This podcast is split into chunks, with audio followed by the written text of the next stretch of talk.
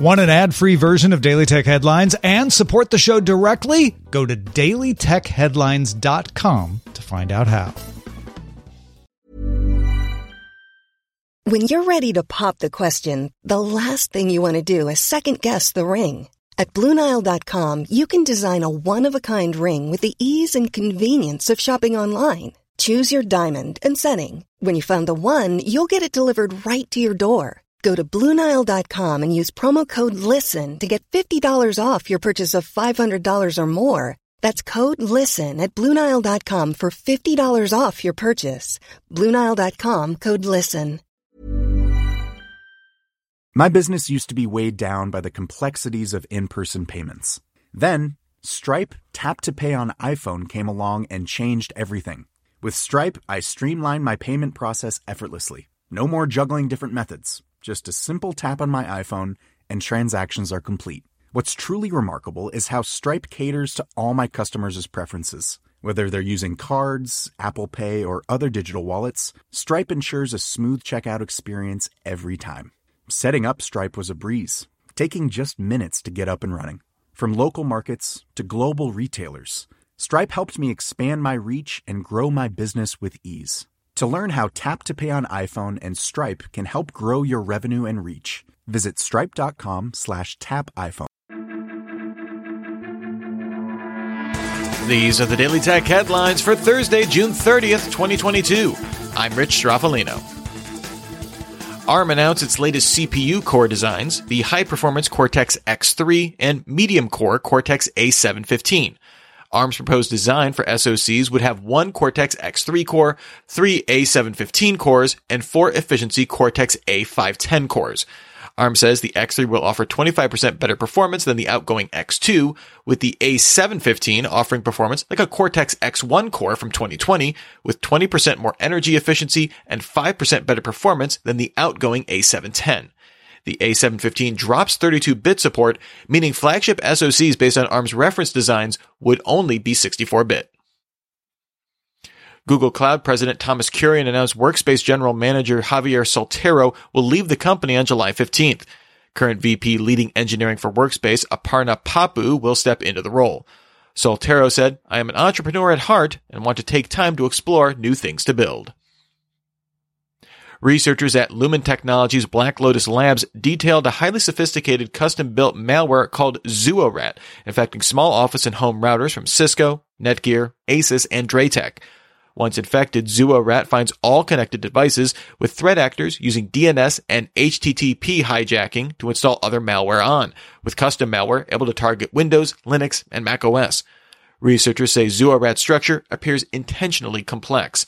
Combined with being highly targeted against US and Western European organizations, it indicates the capabilities of a state-sponsored actor. Mozilla released Firefox 102 with a feature that strips tracking information from the end of URLs. Links sometimes include a question mark followed by a bunch of numbers and letters. That's one of the most common ways to add tracking to links.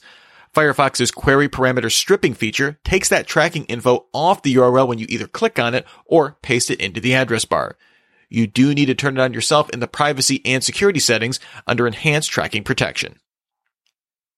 Samsung began mass producing chips using its 3 nanometer process, reaching production ahead of rival TSMC. Samsung said the process reduces power usage by 45% and improves performance by 23% compared to its 5 nanometer process. No word on which customers will receive these initial chips, with Samsung saying they were for a high performance, low power computing application. South Korea reports its national chip stockpile inventory increased 53.4% in the year in May, its biggest increase since March 2018. Shipments of semiconductors slowed growth in the country, however, growing just 8.9% in the year in May, the first single digit increase since October 2019. The NFT marketplace OpenSea warned users that a staffer at the email vendor customer.io misused employee access to download and share email addresses of its users to an unauthorized third party.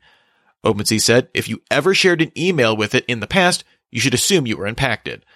Customer.io said it did not believe any other client data was compromised. Apple published details about how it will let developers in South Korea offer third party payment providers in app in compliance with local antitrust laws.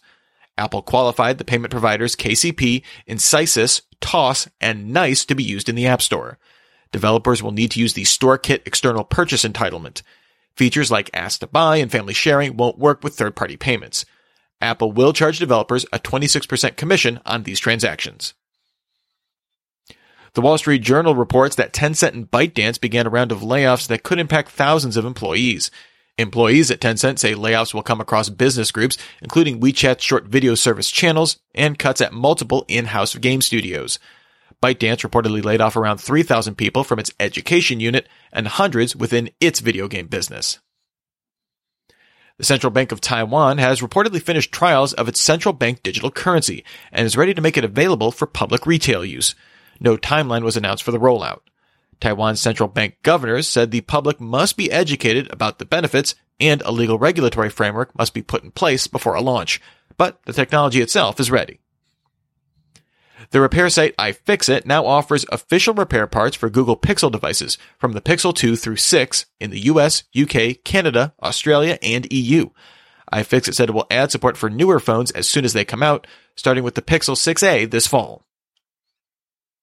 1Password rolled out a new browser beta feature that will remember how you signed into sites, services, and apps, including using third-party sign-in services like sign in with Google or Facebook.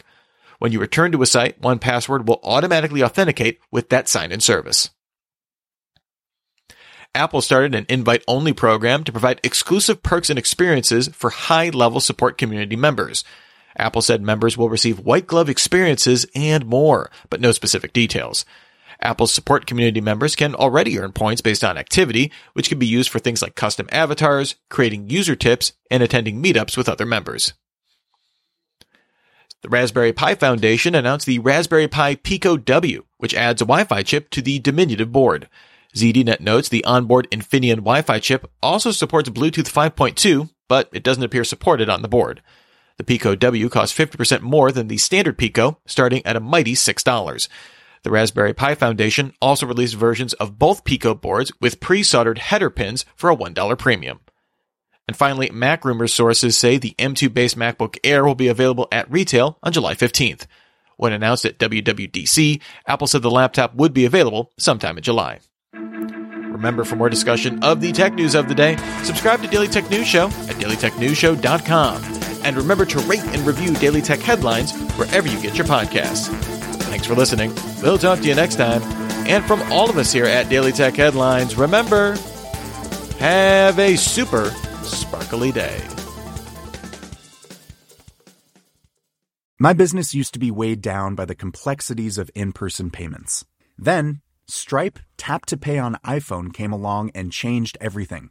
With Stripe, I streamlined my payment process effortlessly. No more juggling different methods, just a simple tap on my iPhone, and transactions are complete. What's truly remarkable is how Stripe caters to all my customers' preferences. Whether they're using cards, Apple Pay, or other digital wallets, Stripe ensures a smooth checkout experience every time.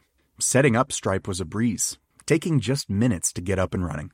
From local markets to global retailers, Stripe helped me expand my reach and grow my business with ease. To learn how Tap to Pay on iPhone and Stripe can help grow your revenue and reach, visit stripe.com slash tap iPhone.